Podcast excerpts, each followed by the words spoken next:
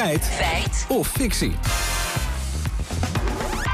Die gaat vandaag over uiteten met kerst. Ja, als je dat wil en je hebt nog niet gereserveerd, dan ben ik bang dat je te laat bent. Want uit een peiling van Koninklijke Horeca Nederland blijkt dat bijna 40% van de restaurants de deuren gesloten houdt tijdens de feestdagen. En de voornaamste reden daarvoor is: het wordt voor restaurants steeds moeilijker om met kerst nog wat te verdienen, wordt er gezegd. Oké, dus de kerstdagen lonen amper? Ja, schijnbaar. Ik vind het een heel gek verhaal. Want uh, vroeger waren dat altijd de dagen dat je veel geld verdiende. Dus we hebben het uitgezocht. We vroegen eerst aan Edwin Vlek van FNV Horeca waarom die kerstdagen voor een restaurant nou duurder zijn dan normale dagen. Je haalt eigenlijk alles uit de kast om ervoor te zorgen naar het gast die ultieme beleving krijgt. Dus dat stukje vlees is net even wat duurder. Het is niet de standaard schnitzel, maar we gaan voor de biefstuk. Nou, dat maakt natuurlijk wel verschil qua inkoop. Daarnaast zien we dat de personeelskosten met de kerst ook hoger liggen. Dat komt onder andere doordat er een toeslag betaald moet worden voor het werk op een feestdag. En de overige kosten zullen ook iets hoger zijn. Kijk bijvoorbeeld naar bijvoorbeeld de kerstverlichting die zal moeten branden.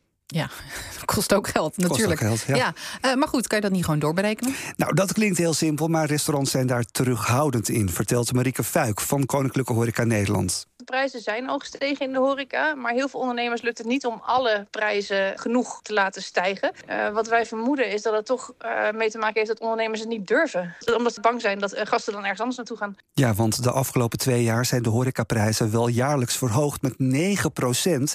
Maar desondanks verkeren de nodige restaurants dus toch in zwaar weer. Ziet ook Katinka Jongkind, sector-econoom horeca bij ING. Door de hoge kosten die ze niet volledig kunnen doorberekenen, komen die verder onder druk te staan. Wat er ook toe leidt dat inmiddels 1 op de 8 horecabedrijven uh, ja, te maken heeft met uh, problematische schulden.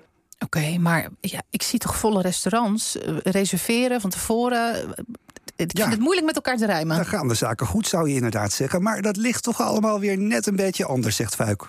Inderdaad, de terrassen zitten vol, de restaurants zitten vol. Dus dan zou je denken dat alles goed gaat. Maar de kosten zijn wel zodanig gestegen... en niet alles kan doorberekend worden... dat de marges op dit moment echt flinterdun zijn. De marges die staan enorm onder druk. Ja, volle tafels zijn dus geen garantie voor een goede omzet. Oké, okay, kerstdagen komen eraan. Is er een manier om die extra kosten als restaurant dan te drukken? Nou ja, een, een beetje creatief in je kerstmenu uh, doet wonderen... leren we van horeca-adviseur Pons Hogedoorn.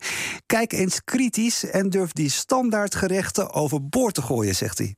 Hoe stel ik mijn menu samen? Hoe ga ik uh, om met de inkoop van mijn producten? Moet ik daar altijd dure wijnen neerzetten? Of kan ik daar ook andere wijnen neerzetten die kwalitatief net zo goed zijn, maar gewoon minder kosten? En waarom moet je altijd een, een tornado neerzetten als er ook een mooie rundvlees bijgerecht komt, waardoor je qua gewicht op hetzelfde uitkomt? Je hoeft niet altijd oesters neer te zetten, bij wijze van spreken. Je kan ook andere mooie visgerichten die voordeliger zijn. Dat zijn allemaal vragen die je zelf kan stellen. Ja, op die manier kun je alsnog een winstgevend menu neerzetten. Maar ja, kun je misschien ook thuis gaan eten. Of, cor of gourmetten. Ja. Ja. Goed, eh, toch blijft 40% van de restaurants gesloten. Is dat een lastige afweging? Ja, dat beslist natuurlijk elke ondernemer zelf. Het bedrag dat onderaan de streep overblijft... is namelijk doorslaggevend, zegt Hogedoorn. Uiteindelijk ben je ondernemer om geld te verdienen. En, en dat is wel de overweging die je ook moet maken. Hou ik er iets aan over? Ja, en is de energie die ik erin moet steken... en de stress die ik eraan heb... Ja, is me dat allemaal waard? Ja, natuurlijk. Dat speelt ook natuurlijk allemaal mee. Uh, goed, tijd voor een conclusie. Ja, dat is duidelijk. Geld verdienen als restaurant is lastiger tijdens de kerst nu. Maar met de nodige creativiteit zeker niet onmogelijk. Het is een feit.